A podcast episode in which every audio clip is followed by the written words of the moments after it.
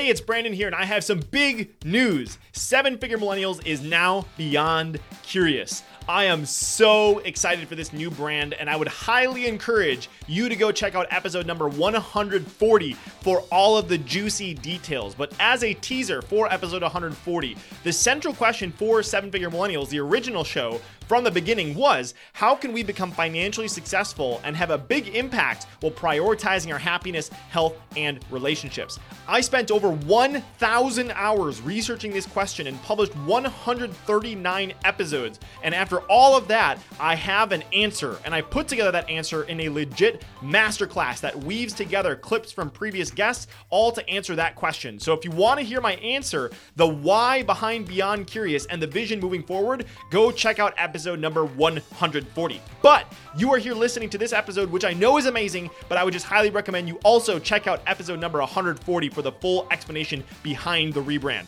All right, here's your episode. Well, hello and welcome back to today's episode of Seven Figure Millennials, where together you and I are on a mission to prioritize our happiness, health, and relationships as we make our biggest entrepreneurial dreams a reality. And as I always say, if this is your first episode, I want to say welcome. I'm beyond excited to have you hanging out with us today.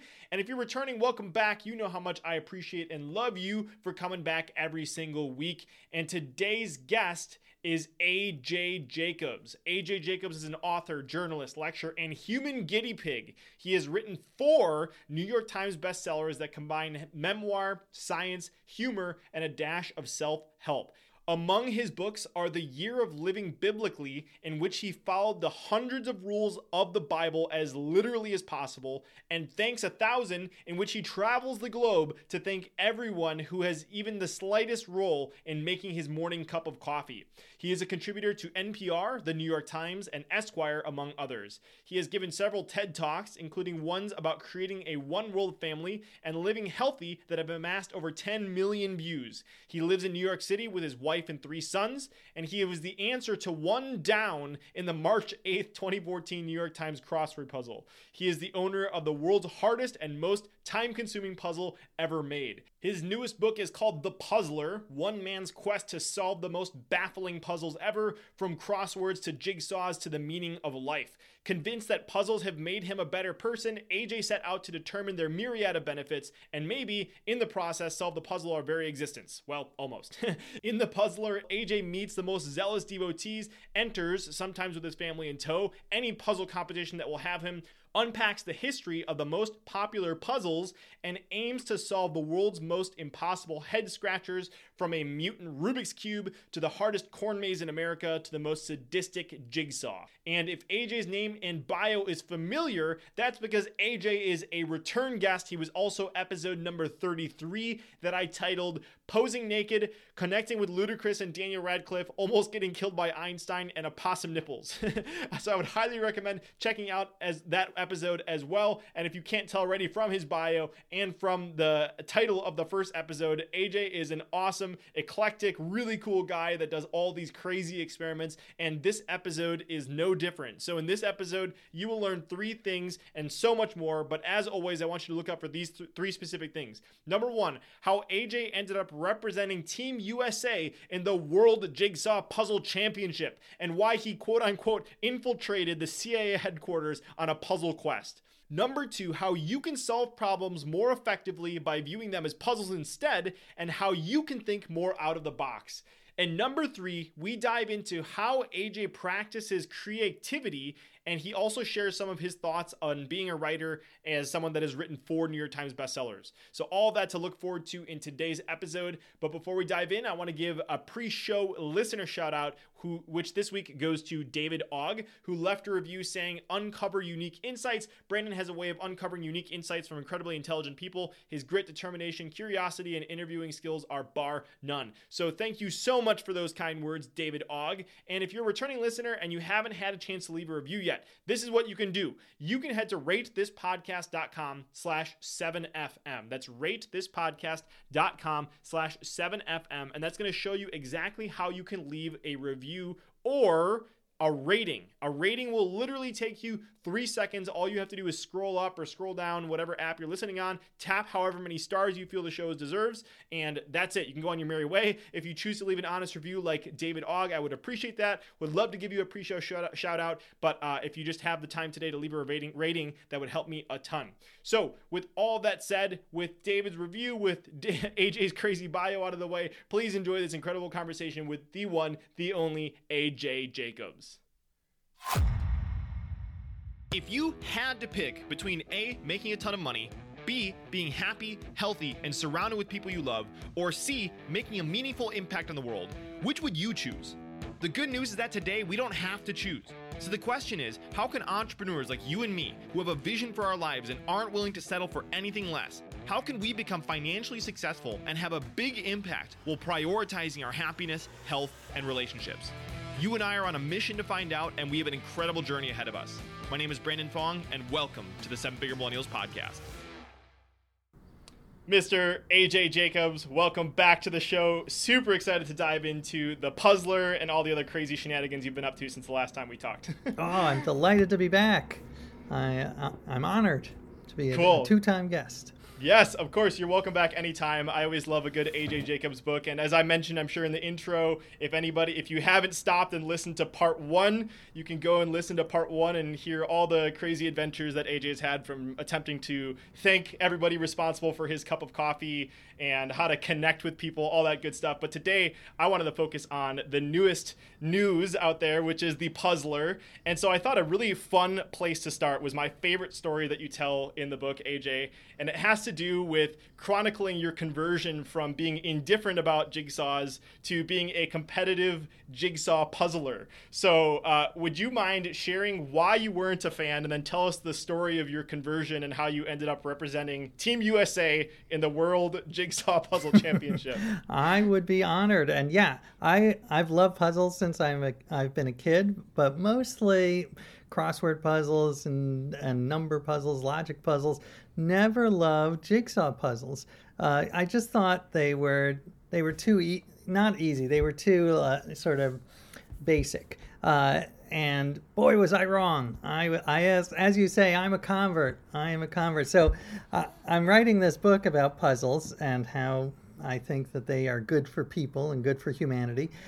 And uh, I knew I had to do a chapter on jigsaws because they're like the the prototypical puzzle. So I um, I'm searching on the internet for something to write about jigsaws, and I run across the World Jigsaw Championship in Spain, uh, which was happening in two months, and this was right before COVID. And I I noticed there were 40 countries represented: Brazil, Uganda, Mexico no USA.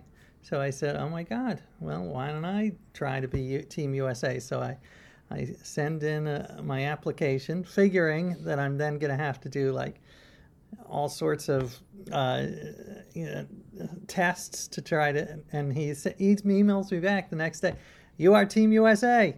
So I got, I got my wife and my sons, and we flew to, to Spain, and we competed in the World Jigsaw Puzzle Championships, and we got trounced. We were just an embarrassment to our country. I am sorry, America. we came in, we didn't come in last. We came in second to last. Uh, we did beat Spain, uh, so one of the hometown teams. So I feel good about that. But what I loved was, first of all, seeing people competing at this highest level.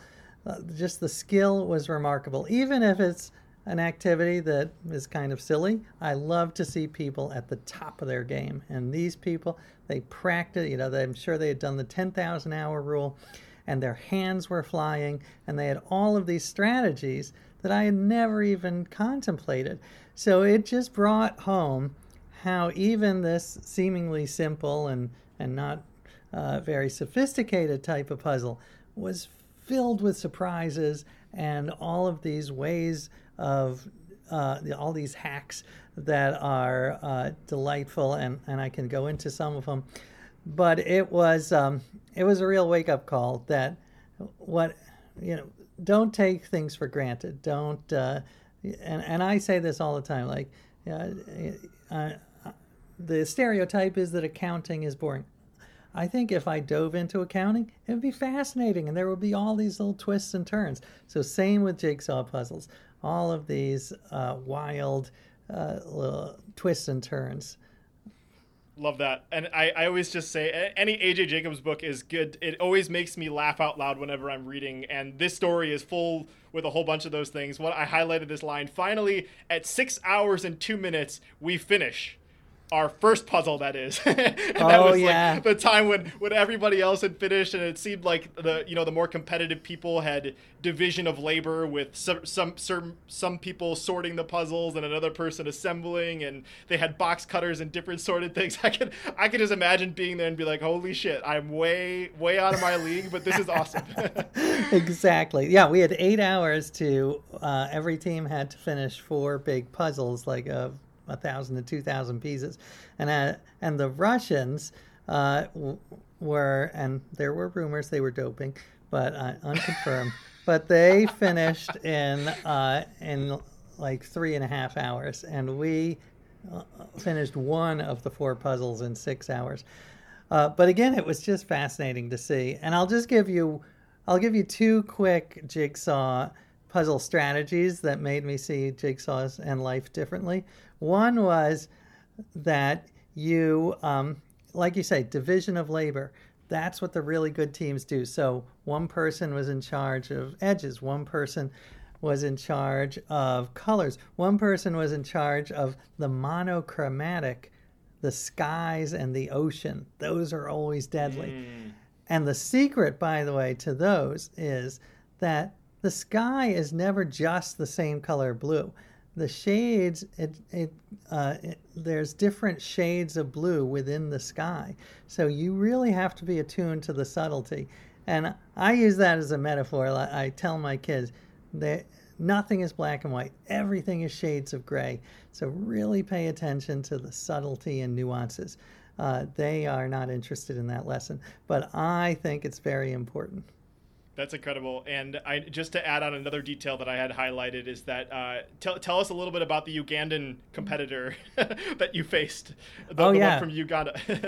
well, you know, your podcast is a lot about inspiration. This to me was one of the most inspirational stories. It was a guy from Uganda who was colorblind but he loved jigsaws so much that he became a competitive jigsaw player. So he's a colorblind jigsaw player. So it's like the um, I forget the name of the one-handed pitcher who threw a no-hitter.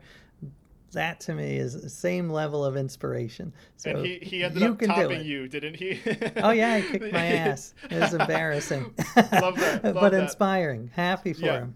Yeah. So cool. So I wanted to start there not only because I thought it was an awesome story, but I wanted to kind of gently dip our toe in the water into these crazy forays into the world of puzzle that puzzles that you've experienced. But I would love for you to, to zoom back out a little bit even more and explain a little bit more as to why puzzles. Like what I, I know lots you talk about the book is like it's not only about puzzles, it's like there's a, it fits into a broader perspective of helping us to think differently. So I'd love for you to share a little bit about how puzzles have maybe shifted your worldview a little bit and kind of what your goal of the book was going into it.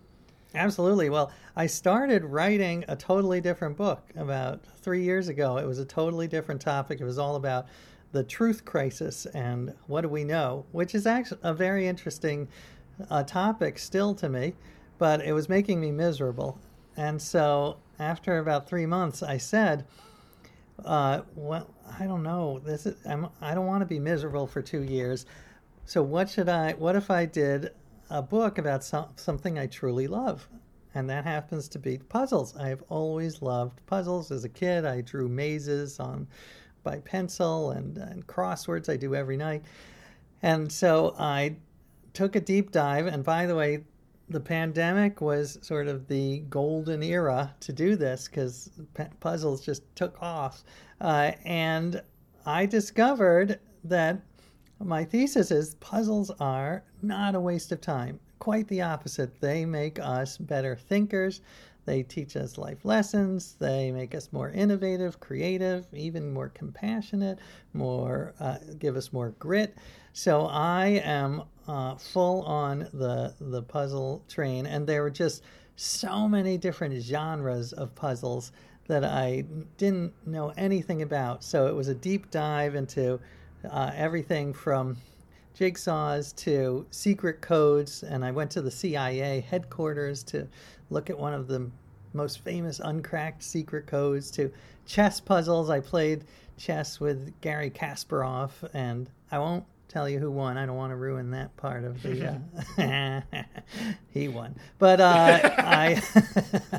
but uh, yeah, learning about chess puzzles. Uh, so it was a wonderful two years. I loved researching.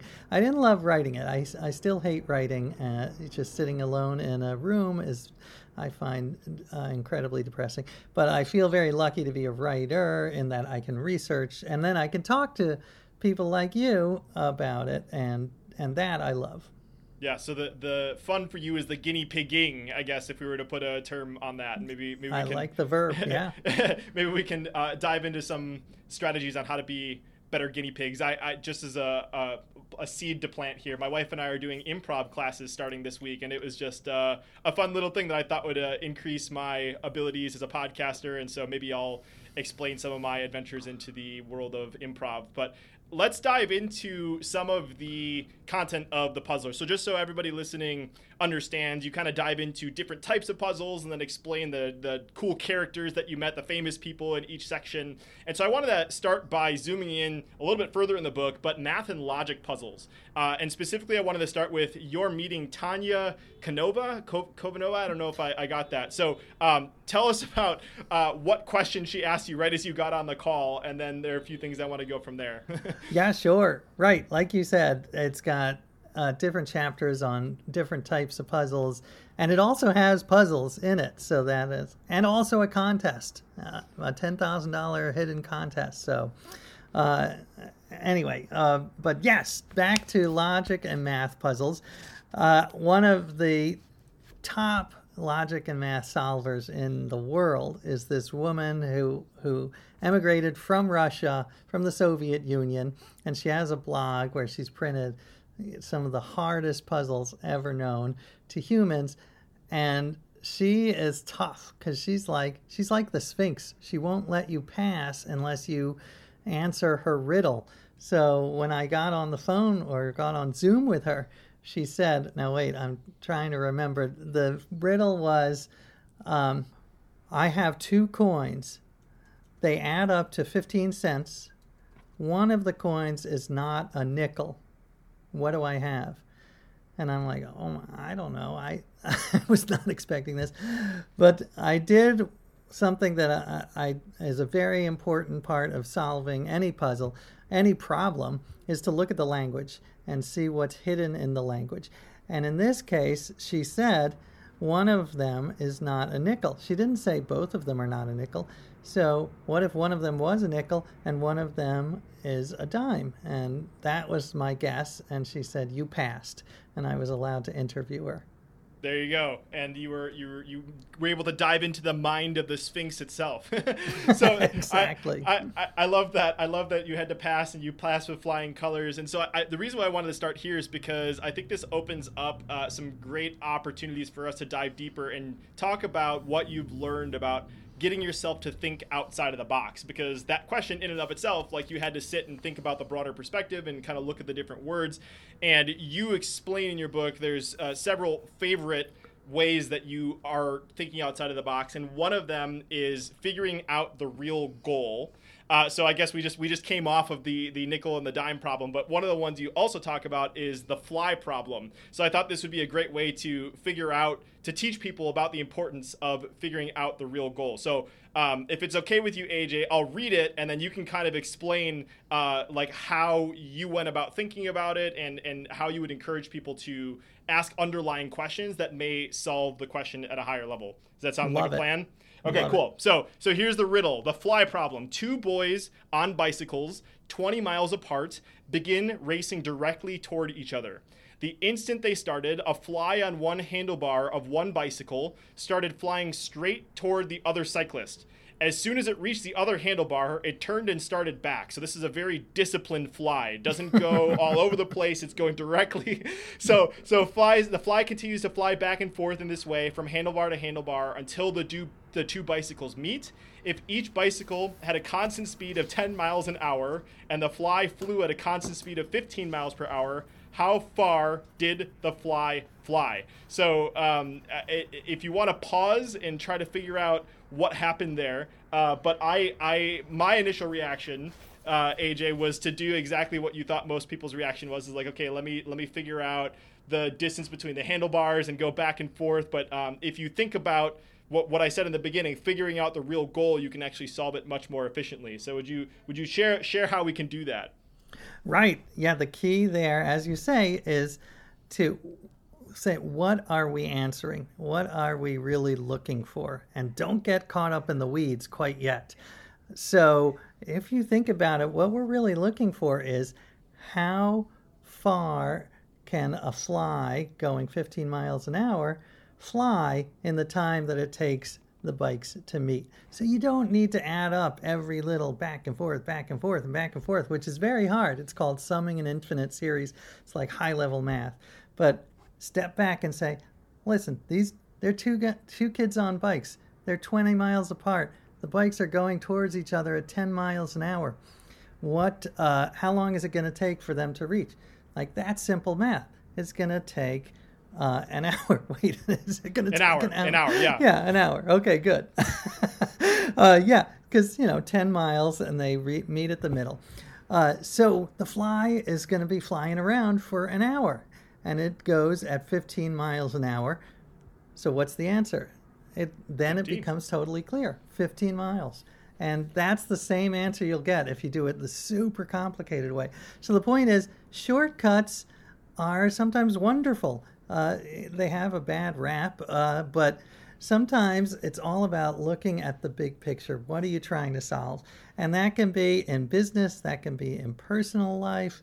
Uh, and I give an example in my personal life, uh, which is kind of goofy, but it, it, it was the first one that came to my mind, which was I was during the pandemic trying to cut my own hair.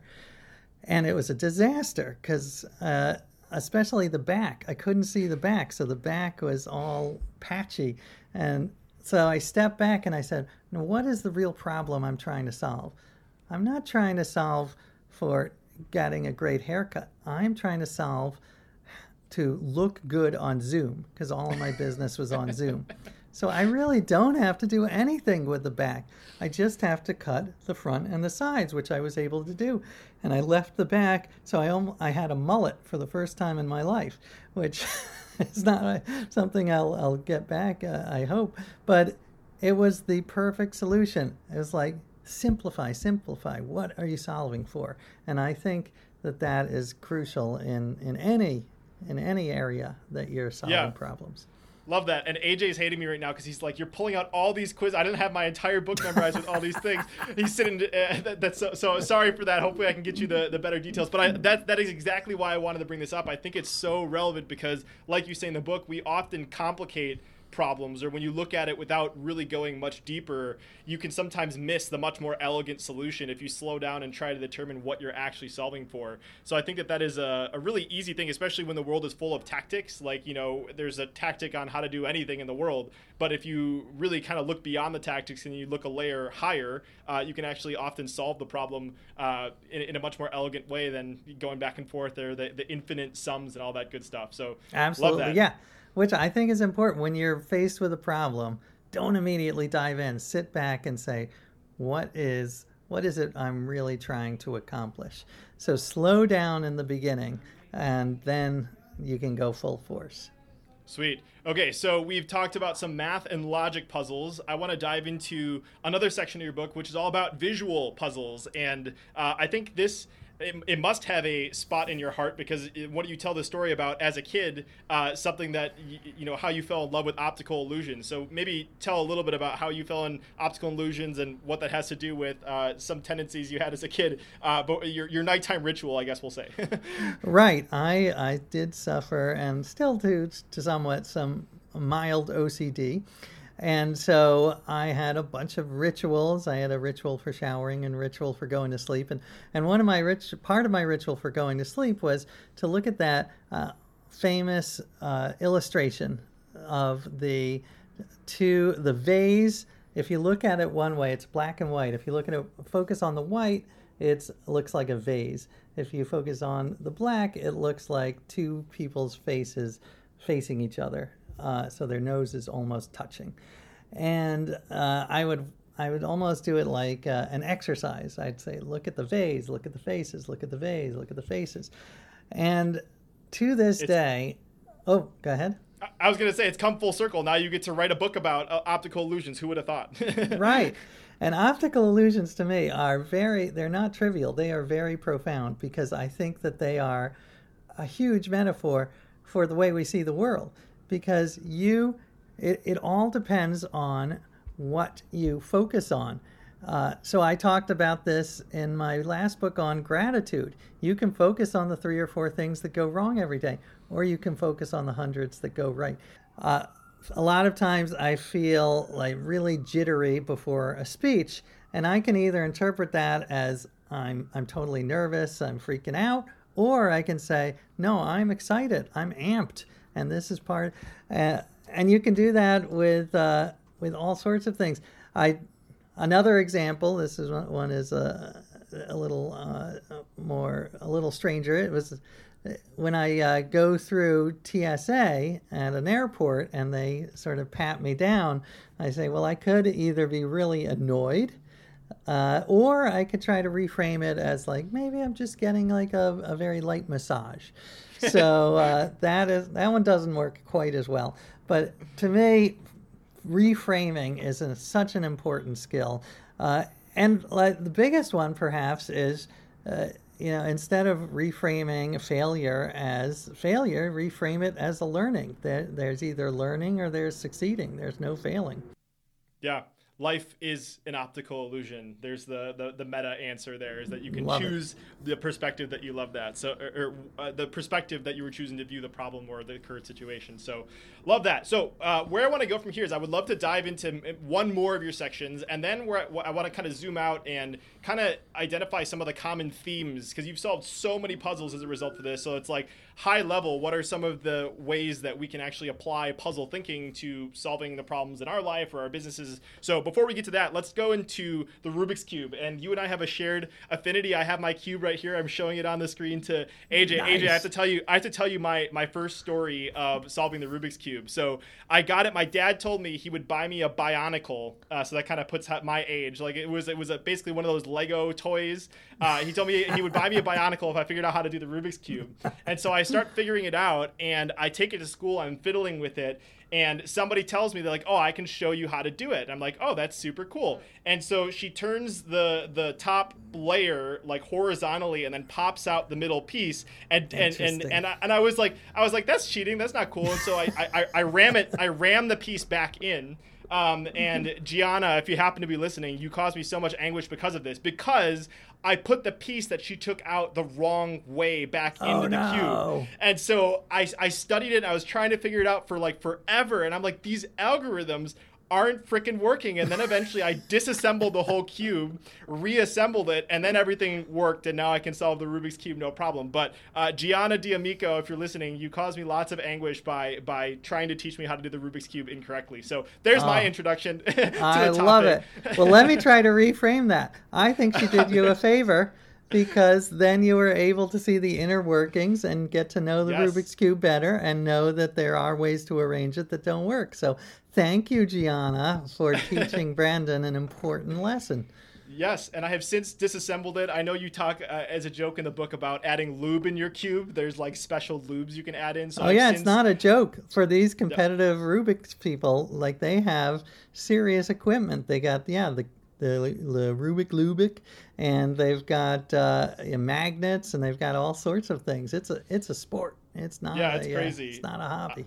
I didn't, I didn't have the official lube. I just stuck some Vaseline inside of mine, so it's a, a little bit faster. So that was that was my approach. But but anyways, um, let's let's talk about your your lessons that you learned from Jeff Varasano, I think. Um, and so I, he was one of the main characters that you got to interview as a result. So who is he, and what are some of the things that you learned from Jeff? I love Jeff. He is one of the original Rubik's Cube champions. He way back when it started in the early 80s, he wrote a book called How to Solve the Cube in 45 Seconds, which now is an embarrassment. The record now is three and a half seconds. But back then, that was impressive. And what I love about him is he figured out the algorithms himself. So he didn't have YouTube where he could watch it.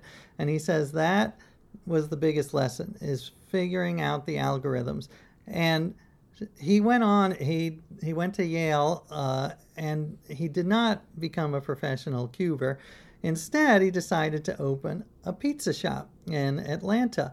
But what I love about Jeff is that he approaches pizza the same way he approaches the cube, which is rigorous algorithms. And he actually wrote like a 30 page pizza recipe that's on the internet is still the number one searched pizza pizza recipe because it's got the level of detail is just hilarious.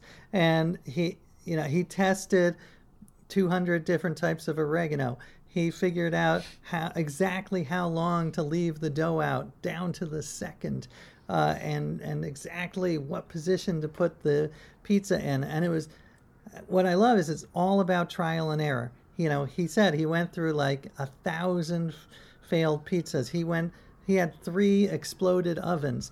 And to me, that's the big lesson. If you want to do something well, you've got to experiment. You've got to try all hundreds of combinations, and eventually you'll come with, away with one that works really well. So eh, he is a, a model of experimentation in the pursuit of excellence. I'm curious in your research for this, did you come across any data or interview anybody that spoke to the importance of basically treating a real life situation like play or more like a puzzle and what the implications of having a more relaxed kind of approach to it? Have you did, did that come across in your data? I don't remember seeing that in the book. Absolutely. Uh, if you talk to psychologists, they'll all tell you that when you are faced with a problem, uh, that if you are in a playful mood, a loose mood, then you are much more likely to come up with a solution, which is which is why when you're angry, you get the, you get tunnel vision and it's much harder to come up with a solution, which is a real lesson because a lot of times I would get furious at these puzzles and then there was no way I was going to solve them. So I'd have to step back, uh, and maybe take a break, watch a funny show and then go back. Uh, so that really is a huge important life lesson for me. Is uh, one of the mottos of the book is don't get furious, get curious. So when you're faced with a problem, don't get angry, get curious. How can I solve it? What what are the what can I try? What experiments can I try? And and it was actually I didn't make up the it, it's a motto that a psych, child psychologist uh, I was uh, reading said to when you're dealing with kids so don't get cur- furious at your kids get curious. Um, but I say don't restrict it to kids. Do it with other people do it with the world do it with business. Don't get curious don't get furious get curious.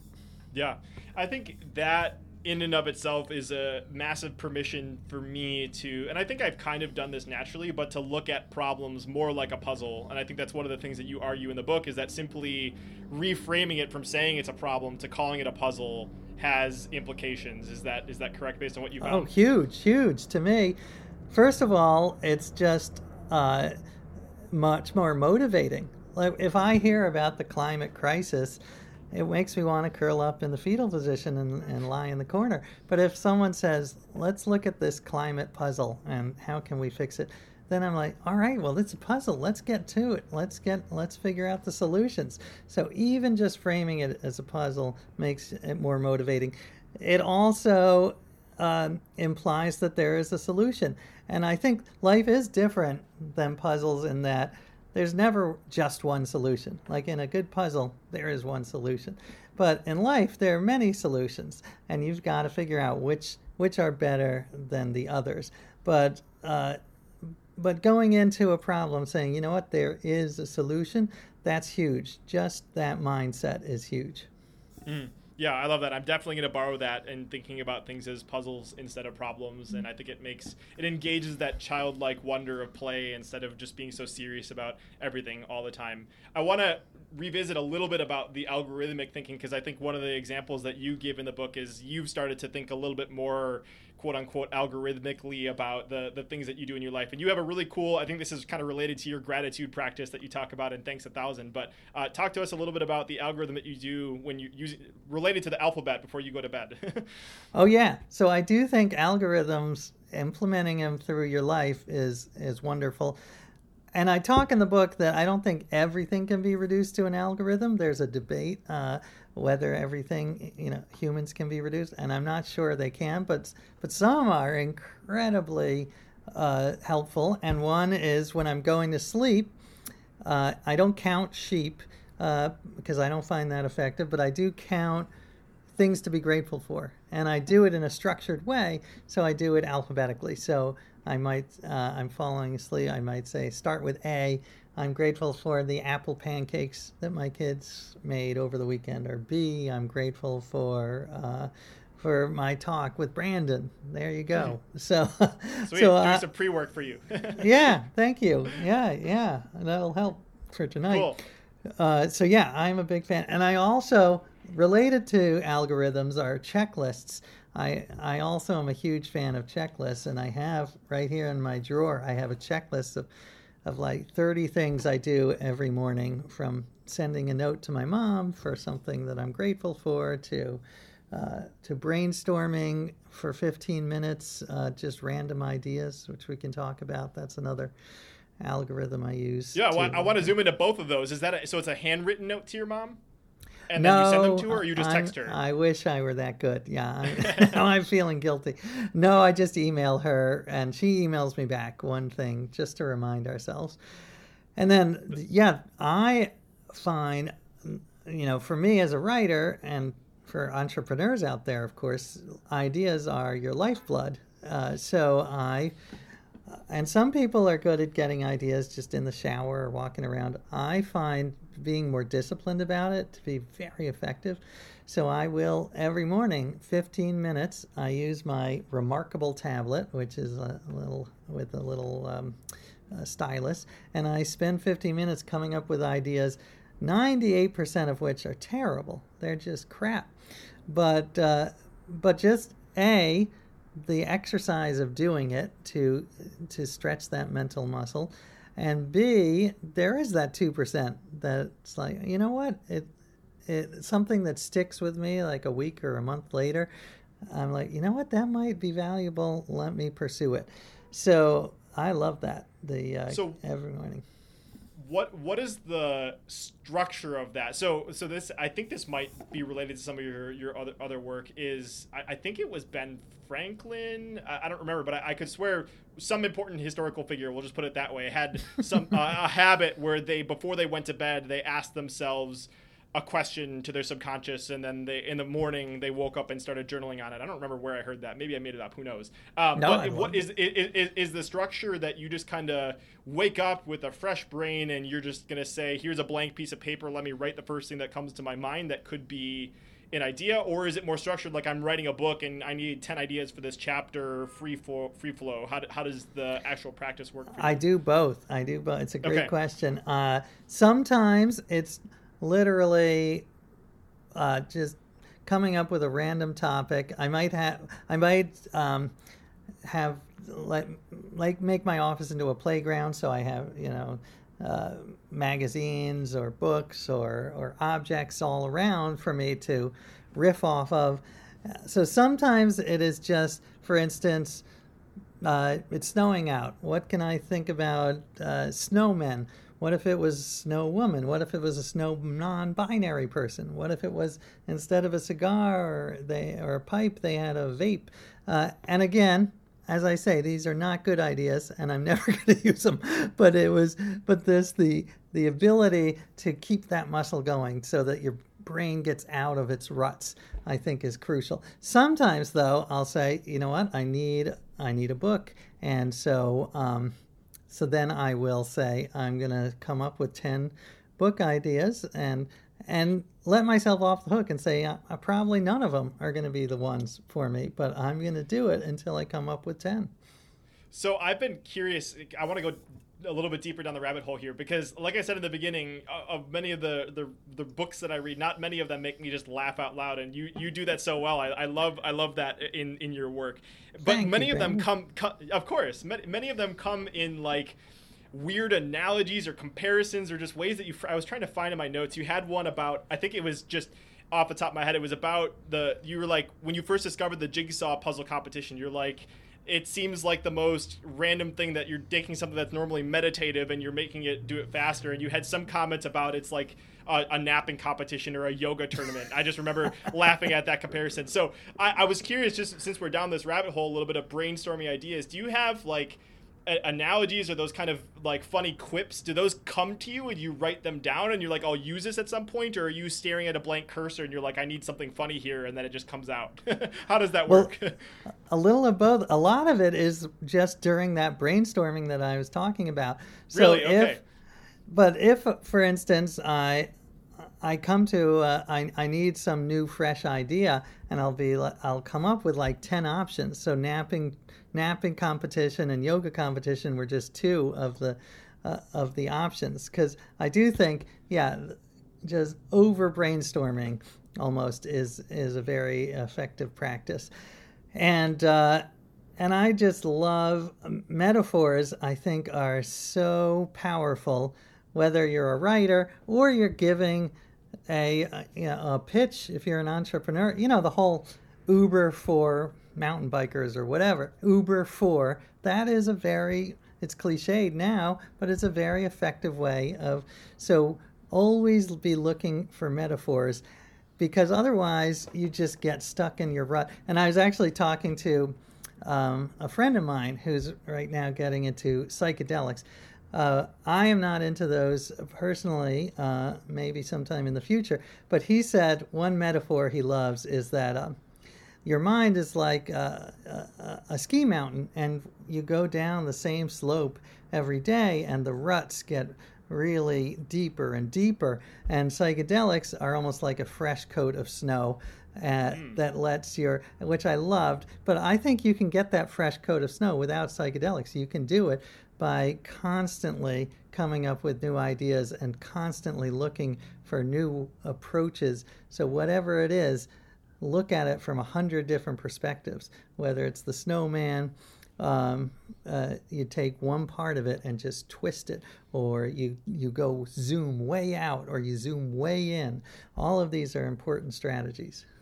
well that makes me that gives me a lot of confidence that that I don't know. I guess you read, you read. I read like your work. I'm like, he's just spitting these out like they're nothing. But like, so, so those No take way. you. You, you just have multiple ideas, and you're like, you for one sentence, you might have several ways that you can go with it, and then, and Oh, then yeah, no. eventually you get the snot-inducing laugh that I have. A, you're very kind for the compliment, but B, yeah, no, these are. Uh, I mean, the the trick is to make it look easy, but it is painful. These are like sweat, blood, and tears go into every sentence. It is it is not easy, and I do think a lot. There are some people who who are great at just extemporaneous, uh, but but a lot of them, like Robin Williams, I'm told that he one of his one of his brilliant uh, uh, abilities was the ability to make it seem like he had just come up with it off the cuff, but that it was meticulously thought through. His and so his his routines were like written to down to the syllable, but when you look at it, you're like, oh my god, he's like so fast. He came up with that out of the blue.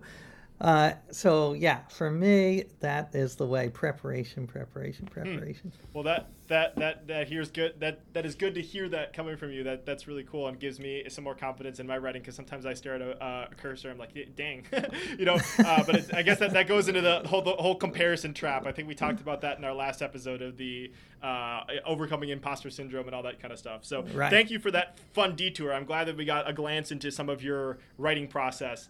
Um, oh, let's let's go back a little bit to the the some of the overall themes that I think I identified from the book that I think were really applicable that I wanted to make sure I remembered. One of them we already talked about framing problems as a puzzle instead of a problem. You talked about don't get furious, get curious. Um, but there's another one that I wrote at the very top, and this comes from uh, the Godfather of Sudoku. So you got a chance to meet him uh, his name is Maki Kaji, um, and and he, sits and you, you, have a chance to go see him, and he writes an equation on a white on the whiteboard, and that is something that has stuck with you. What is the equation that he wrote, and what does it mean? Yes, the equation was he boiled down puzzles down to their essence in three symbols: the question mark, the arrow pointing forward, and then the exclamation point. And that really is it, what it is. Every puzzle boils down to you're met with a situation that's baffling, and then the the arrow is the, the struggle, the um, the work, the uh, figuring it out, and then exclamation point, aha! That's the aha moment. And by the way, I don't think it's just puzzles. I think this is a very good uh, sort of um, summary of of stories of of all sorts of journeys. And one, but one of the lessons that I love from Mr. Kaji is he said you've got to enjoy the arrow. Uh, it's uh, the you know the the other way of saying it, the, enjoy the journey because you may or may not reach the destination. You really got to enjoy the journey. You got to enjoy the trip up the mountain. And I love that because, yeah, a lot of times I won't solve the puzzle, but I have to admire the craftsmanship of the puzzle. I've got to admire the the, the, fun, different experiments that I try. So yeah, that was a great sort of life, almost Zen lesson from Mr. Kaji. Yeah, that's so cool. I think another analogy I've heard is uh, to live the dash, uh, in mm. the sense mm. that at the at the at the end of your life, when you have a gravestone above you, if you get buried, there's your birth date, a dash, and an end date when you died, and so at the end of the day, it's a reminder that you have to. The, the life is that dash. It is the, the beginning between the beginning and the end, and then it's really important to enjoy the whole process. Uh, but obviously, the, I the question that. mark. There you go. Yeah. Steal that. Well, just to expand on that, I mean, there. Uh, my son is in a Shakespeare play, and there's the famous line, um, "All's well that ends well." But I think that's terrible because it's not. Nothing ends well. You know, you're gonna die. so don't focus on the end. Focus yep. on the dash, as you say. And uh, there's Louis C.K. used to have um, a, a little riff in his stand-up comedy about when you give someone a puppy, you are giving them, you know, death because the puppy is eventually going to grow up and die. And I'm just like, that is not a good way to look at the world. You know, yes, it is. Everyone's going to die, but enjoy the dash, enjoy the journey. Yeah, one day you will miss picking up the dog poop when you don't have the dog anymore. You know, it's one of those things. Right. You just got to be grateful for the craziness uh, throughout throughout the whole process, and right. one day you'll look back at it fondly. So, um, love that. Uh, another topic that's similar to uh, living the dash. I think that part of the way that we can do that is to adopt several mindsets. One of them you talked about the power of reframing things, right? Uh, but another way that you talk about in the book is being flexible with your thinking. I think maybe I don't know if they're two distinguished things, but I guess uh, what I was curious as somebody that has done all these puzzles in this research for this book, are there ways that you're? I think people inherently know that being flexible in your thinking is a good thing, but are there some ways that you can recognize when you're maybe not being flexible, or what are some strategies that you've kind of come up with to be more flexible in your thinking? That's a great question. And yeah, to me, that is one of the hugest takeaways of this experiment is flexible thinking and almost holding beliefs uh, provisionally don't and probabilistically say you know there's a 40% chance that uh, that this is the right answer never just say this is the right answer or this isn't the right answer.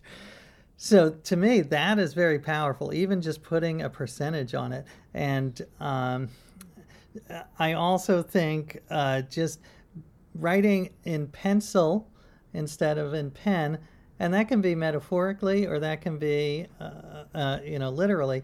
But metaphorically, I do try to keep all of my beliefs in pencil, and I say, you know what, this is this is a hypothesis that seems to be true.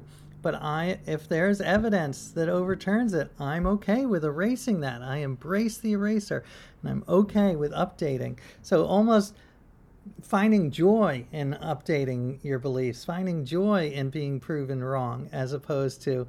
Um, but I, I do think, just to go back to the lack of flexibility, stubbornness is one of the huge problems in every part of life. In business, if you're not, uh, you know, pivoting might be an overused word, but if you are not able to adjust to what you see in the market, you're in trouble. If you, same with, um, and the same with puzzles. I, I did one of my adventures, I went to the hardest corn maze in the world. And the guy who owns it sort of stands on a platform watching people. Uh, and he sort of, he says he's like a god. He just watches the mortals in their foolishness.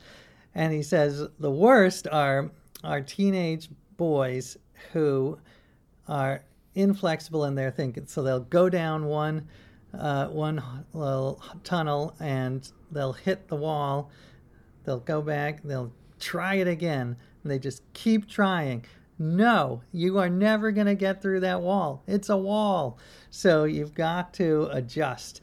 Uh, and being able to adjust is, to me, that is one of the uh, the secrets to success. And if you don't, if you fall in love with your hypothesis, that's where I think a lot of the problem, not just in puzzles but in in life, have become people who are um, come up with a, a, theory and then find the look for uh, confirming evidence.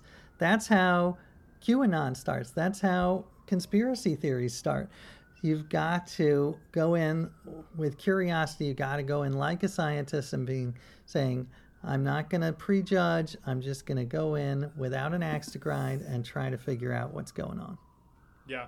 It's also scary too with the AI and your news feeds and all that kind of stuff because you have if you have a fixed mindset like and you're just constantly being shown more of what it you know the, the, facebook feed thinks you're supposed to be seeing it just kind of kind of digs more of those roots in the brain like you were talking about before. So i think it's important and i love that analogy of having the eraser uh, but keep in mind that the information that you're being exposed to is not necessarily the full data set that there's probably more that you can explore especially if you have the ability to have conversations with people that are um, you know outside of your typical realm of doing things. So love that. Totally. And and i just to add on to that um, i love following people on my twitter and facebook who i disagree with. I just find mm. that much more interesting than uh, being in an echo chamber. So I really go out of my way. Even I have to be okay with being annoyed because you know reading something that you totally disagree with can be very irritating. But yeah. I think that the benefits outweigh the costs. Yeah. Love all that. So I so let's let's go in a direction that this is really really interesting for me and very timely for me but in one of the parts of your book you talk about how you had the opportunity to create a puzzle for people uh, for your wife's company, which is which is uh, Watson Adventures, which I had the chance to go and experience one. So anybody can go check out a, a Watson Adventure, which essentially AJ, you can fill me if I'm wrong, but it's a, they do tours of local cities and kind of get you to explore a little bit that's more. It. That, they do. It's almost like a game inside a museum or a historic neighborhood. Now, though, they do a lot uh, virtually. So they're virtual games and virtual scavenger hunts, which is what I designed.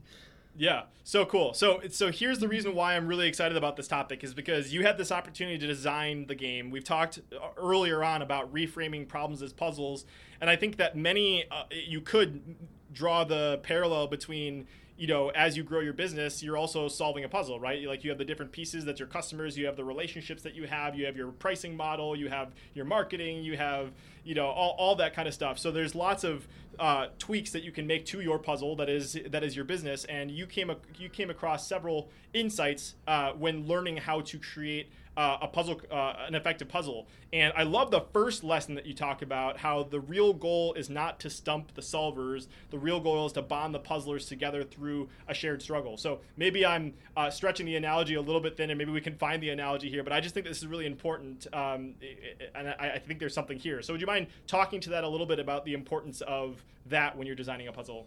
Absolutely, and it's and it's just like we, what we were talking about earlier. Step back and say, what is it really I'm trying to solve for? And you could you could say when you start out making a scavenger or a puzzle hunt, oh, I'm going to stump these guys. That's going to be fun. Uh, they're going to be so frustrated. No, that's not what you want to do. Uh, this is a, it's a team building. The the whole idea is to bring people together, to have them cooperate, have them sh- each show that they have their strengths. So that's what's great about a team is you've got someone who might be good at the spatial thinking, someone who's good at the music, someone who's good at the words, and you want to create puzzles that appeal to all of those. Uh, but as as you say, I think that is generalizable. Uh, when you're doing business, you, you know, you could be, you could say, "Oh, my goal is I'm going to, you know, make as much money as possible, as quickly as possible." But actually, your goal is to to have satisfied customers so that they'll come back and that you have longevity. So, what can you do to have the happiest customers and mm. still make money?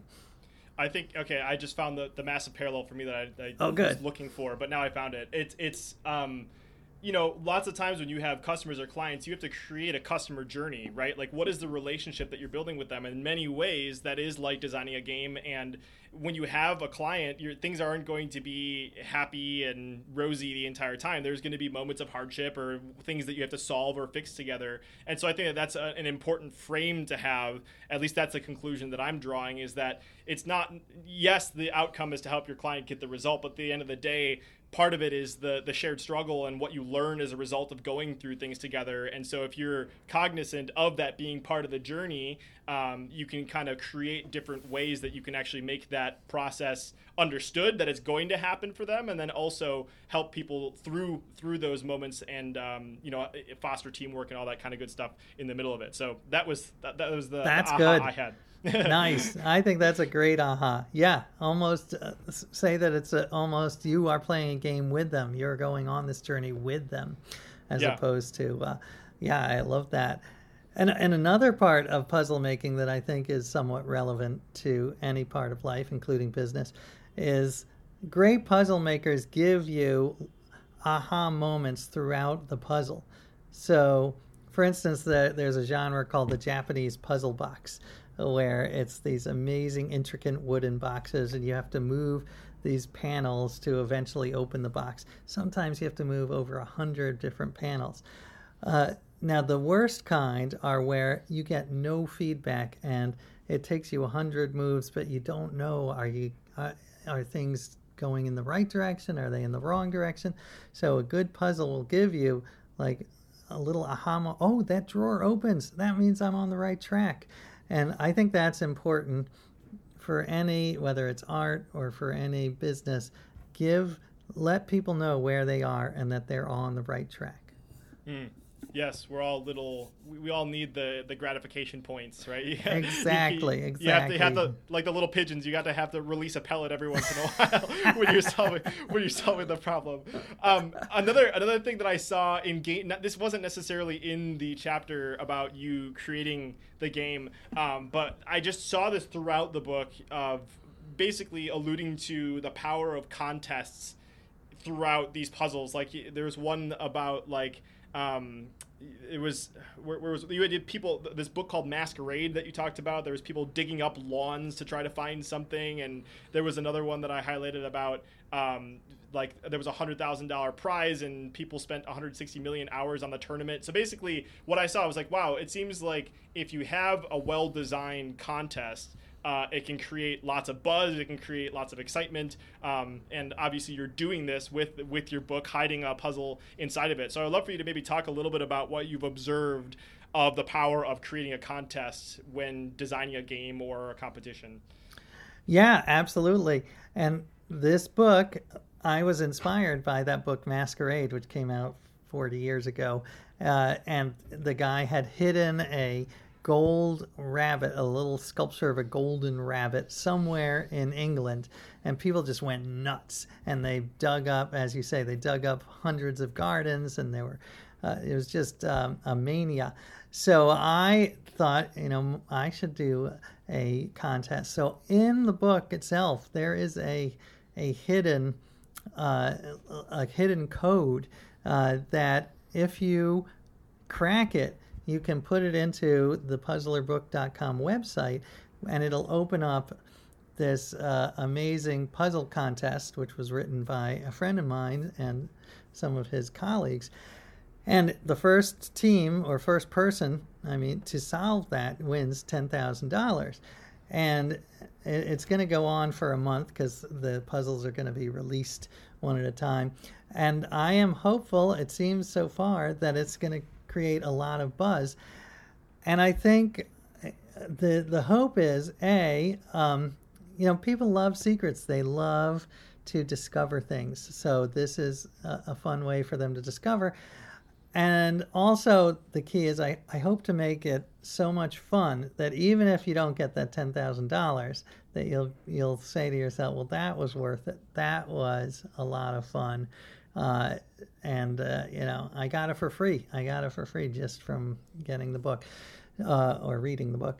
So anyway, I am yeah, I'm a big fan of contests, and and to me, that's marketing a book is is like a puzzle. It's like how do you how do you um, instead of just sending out a hundred books to a bunch of radio stations uh, and hope for the best, how can I proactively come up with really interesting ways to uh, to market this? And, and the contest is one, uh, but I have a whole list of of other uh, ideas that I'm going to be implementing that I'm excited. Maybe that about. came from a, a, morning brainstorming session of yours. Uh, the different different ways there to market the book. Another another use case for that. I, I and I've been thinking a, a lot about this, uh, especially because I just finished reading Ready Player One uh, and watching mm. the movie. I don't know if you've watched that, AJ, mm. but uh, you know, the whole thing is yeah, so so good. And so I've been thinking a lot about how to to create unique experiences to gamify things for the people that you're working with and just make it more fun. I think i think that's kind of the, a huge takeaway i had is just like how could you design an experience that you know has these the the question mark arrow exclamation point uh, you know as as part of the experience for all the people that you're working with.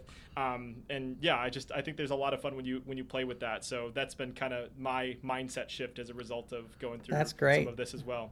That's great. Yeah. Well you certainly make your podcast fun so it is a joy. I what I love about it is that I, I feel I learn but I also have a good time. So I'm hoping that I'm providing some entertainment. But uh, but you, you, you have a um, you have a great podcast in that respect. Thank you, thank you. Okay, so uh, a few more things, and then we'll kind of wrap things up. One other thing in the topic of game design, you talk about constraints yields creativity. So can you talk a little bit more about the importance of that? Oh yeah, I think there's nothing that is worse for creativity than the blank page. So if you tell someone write a poem, they're just going to look at the blank page and be overwhelmed. So, much better to say, uh, write a poem from the point of view of an elephant, or write a poem uh, about uh, a quinceanera. You know, give them something specific. So, the more uh, it's a paradox, but it's so true that the more you are constrained, the more creative you can be.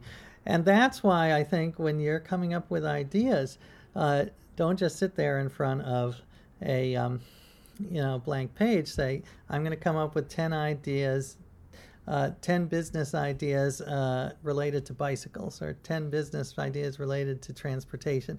Then you're much more likely to come up with interesting ideas than if you just look at the blank page and uh, and try to spin something out. I'm just realizing a tickle as to where I've heard someone else say this before, and I think it's somebody that you're close with. Does James Altucher do this too? I feel like I heard him mention something like this. Maybe maybe you don't know. Oh yeah, no, we talk about it all the time. That okay. we are both big fans of of brainstorming, uh, and he's he's more rigorous. He he does say uh, he tries to get I forget whether it's ten or twenty ideas a day. I I'm okay more with if I do it, you know, for 15 minutes and uh, come up with 70 ideas or two ideas. Uh, but he is also a believer in that, and he is one of the most prolific creative people I know. Yeah, well, there you go. There's a huge takeaway for everyone. I think I'm going to try to maybe I'll maybe I'll, I'll make that as a public commitment to you, AJ. I will make that a challenge for the next week to come up with ten things and, and see where that goes. and maybe that. maybe I'll I'll add that as something moving forward. So uh, thank you thank you for that. Um, one, I, I, guess something else that not related to puzzles that I, I wanted to ask you about because I, I, mentioned doing improv. I sat down with my wife earlier uh, and I was like, what are some fun things that we can do to kind of really start to build our quote unquote life resume? Um, and I, I, heard this term come from Jesse Itzler, who he's got, I guess I don't need to explain all this stuff, but I think you, of, of many of the guests that I've had on the show, you have the most interesting life resume of, of basically anyone. Not many people can say this. And I think that this is a topic that, at, as, as you live the dash, as you look back at your life, you know, you can probably look back and remember the time that you walked into the CIA or the year in which you were living biblically or the year you were trying to track everyone down to thank them for it. Uh, so I thought this would be a great opportunity to ask someone that has a really unique life resume what tips or advice you would give to somebody looking to build that out uh, as as from the perspective of the human guinea pig himself. ah, well, thank, I love that uh, question, and and I also I'm I'm uh, so happy for you that you're taking improv. I want I want to do that. So let me know how it goes. Sure. We'll because uh, yeah, that is one of my my my big crusades or or uh, mantras is experiment with life all you can. Uh, and you don't have, you know, I'm lucky enough that I can make a living of doing the more extreme experiments like growing a huge beard and wearing biblical clothes for a year. Uh, but you don't have to. It doesn't have to be that extreme. It can be little things. It can be uh, not gossiping for a week, or uh, you know, trying to eat, trying going vegetarian for a week. It could be going, uh, you know, keto for a week. It could be. Um, it, uh, uh, taking improv classes or, or new types of classes, going to, to vowing to always go to a new restaurant, never repeat a restaurant. And to me, like we were talking about, the ruts that we form in our brain, this is such a crucial way to keep us from getting those neural ruts and to keep our brain loose. And to me, it's just a much, uh, uh, I, I just find it a much more pleasurable way to live because you are experiencing all new stuff. You are you're constantly challenging yourself, you're constantly learning. And uh, so, yeah, just push yourself to do experiments, make pledges, do them publicly. So, say when you announce something, then you're more likely to do it.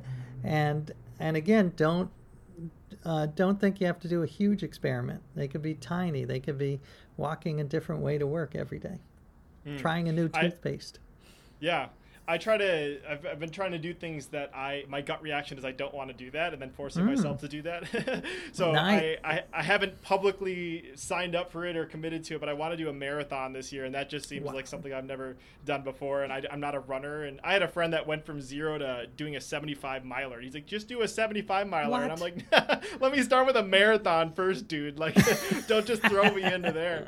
But uh, but anyways, that's insane.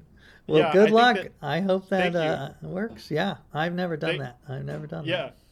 Thank you. Well, I, I just think that that's an important thing for everyone to think about is like if you look back at 2022 or 2021, can you point out something that was exciting that you did? And maybe, like AJ said, it's not something crazy. Like another really simple thing that my wife and I did is we bought a year pass to all the state parks. And like that's mm. a fun mm. thing that we can do together is just go and do those state parks. You know, nothing crazy. I think the state pass was 50 bucks or something like that for the entire year but like you know it's a good excuse to go out and attempt something new. So i've been just thinking about more and more about that and so uh, i think it's a, a, fun way to spice things up and like you said to erase some of those neural pathways.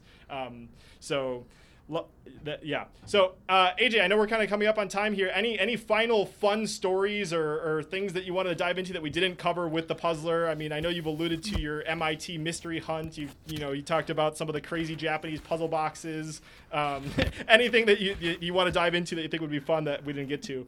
Well, I did love my trip to the CIA uh, to visit one of the hardest unsolved puzzles in the world, which is this uh, sculpture called Kryptos, which has a bunch of mysterious symbols on it. And, and people have been trying for 30 years to figure out the code. They've cracked part of it, but still remains uncracked. To me, the big takeaway of that is is grit. I mean, these people, there are hundreds of them, and I, I'm on uh, an online forum with them, and they are every day, they're out there trying maybe it's morse code maybe it's uh, you know related to the um, uh, you know native american languages. They've got all sorts of theories. And uh, so yeah when i sort of am helping my son with his homework math homework and i want to give up after two minutes. I'm, i say to myself you know 30 years. These people have been trying for 30 years. I can give it another few minutes. So yeah to me they're just a lot of, and I mean, most of all, I hope that uh, it's a fun book to read because it's got tons of puzzles, both old and new, historic, the oldest puzzles and the newest puzzles. So, uh, what, which to me is is crucial. Like we, you know, puzzles can teach us life lessons, but they're also fun for sure. And I would encourage everybody to, to pick up the book and go down the little rabbit holes. Like, I don't know, whenever I, I guess maybe it's because I knew I was interviewing you, but I like to go a little bit deeper sometimes. And you mentioned mm. a name and like, oh, let me go check out their YouTube channel. So I had a ton of fun checking out Kagen Schaefer. Um, and it, I, I will, I will, I will put a link to a YouTube video that I found. But did you want to really quickly talk about what what he did? Because I think this is mind blowing. Yeah, he is one of the great Japanese puzzle box makers in the world, but he also his sort of uh, Sistine Chapel was that the director Darren Aronofsky, uh, who you might have heard, he's, he's a great director. He asked Kagen to make him a puzzle desk. So Kagen spent four years and almost went insane. He says that he he almost uh, you know he stopped seeing people and just spent all his time obsessing over this puzzle desk. And it's got like 25 puzzles. You have to solve these puzzles to open the drawers, and it uh, and it is just wild. And and there's an there's sort of a meta puzzle in it that once you do solve it, it plays a tune on uh, sort of a pipe organ, a wind pipe organ. Uh, and and even more, you can change the tune if you uh, program it in different ways. So it is just the most complicated and hilarious desk ever created by humans yeah, I was blown away. Like it's just like, and he says he does the, the, video. I'll put in the show notes for anybody that wants to experience it. But like he's like, this is one of two puzzles, and it's just like there's 26 more. Uh, so that was really fun. I also had fun exploring. Um, I forget the guy's name. He's a YouTuber that you talk to, but he does. He has this really famous YouTube channel about uh, doing puzzles on and Chris Ramsay. I think Chris, right? Yeah. Oh, yeah, yeah, yeah. Yep. And and I watched the video that you alluded to about solving the radio puzzle. Oh yeah. uh, about like a, a, he just like the solution to the puzzle is called it was a bad radio, and so what do you do to the, with a bad radio? Is you smack the shit out of it. so a twenty five hundred dollar puzzle, he just smacks the top of it and he opens and he just freaks out. So uh, I had a lot of fun going down those rabbit holes. I'll put those in the show notes. But uh, the, so yeah, so lots of hidden gems in the book. Um, AJ, what's the where do you want people to go to go check it out? It's uh, and get the book. it's called The Puzzler, and it's on uh, at all indie bookstores, Amazon, Barnes and Noble, you name it, and uh, and I think it makes a great gift for uh, your puzzle loving friends. So even if you don't uh, love puzzles yourself, so but uh, but I, as you can see. I love talking about it, and and Brandon, you are a joy to talk to. So, thank you for having me back. Of course. Thank you so much for being back. You're welcome back for any any of your crazy adventures anytime. And yeah, I, I think that was just so cool for me is whenever I get to see a world of I think you mentioned this somewhere in the book, but it's like whenever you can see a world of people that are passionate about something, it's just so cool to see the the depths in which the world opens up. Like the, another person you alluded to is this person that solved the forty two thousand piece puzzle. It was, it was like twenty six year old jigsaw puzzler, and there was the other one. Oh, that was the other one I watched. Is like the the guy that creates these impossible puzzles that don't conform to having edge pieces. Oh, it's yes. like there's empty space, and they he they, they call him the the the troublemaker or something like that because he just creates anguish Yeah, for he is a- in like these impossible to figure He, out. I think chief tormentor is what he calls himself. That's his Chief- job. Yeah. Chief Yeah, these are the craziest so- jigsaw puzzles you've ever seen. Yeah, so all that can be found inside of the puzzler and more if you want to go down that that rabbit hole. And I guess I'll just have a conversation with you listening right now really quick. If you're brand new, this is the very first episode you decided to listen to and you decided to find out about all the crazy adventures of AJ Jacobs and the puzzler. I'm super glad that you are here today. And if you didn't listen to episode 1 despite our warnings, go back and listen to episode 1 with AJ uh, because that that was uh, a whole nother world of all the crazy experiments that AJ has done. Uh, and if you're returning, thank you so much for coming back. You know how much I appreciate you coming back week or week uh, and week out. And whether you're new returning, the favor that I always ask you is that if you've listened to a story today that made you laugh, that you think would would make a friend's day, please share it with them. My life has absolutely been changed by good podcasts. Um, so whether you choose to do that or not, I uh, AJ and I both appreciate you so much. So thank you for listening, and AJ, thank you so much for being here. Any final things that you want to say as we walk out today? No, thank you again, and uh, I can't wait to listen to more of your episodes, even ones without me as a guest. awesome. Thanks, AJ. Thank you.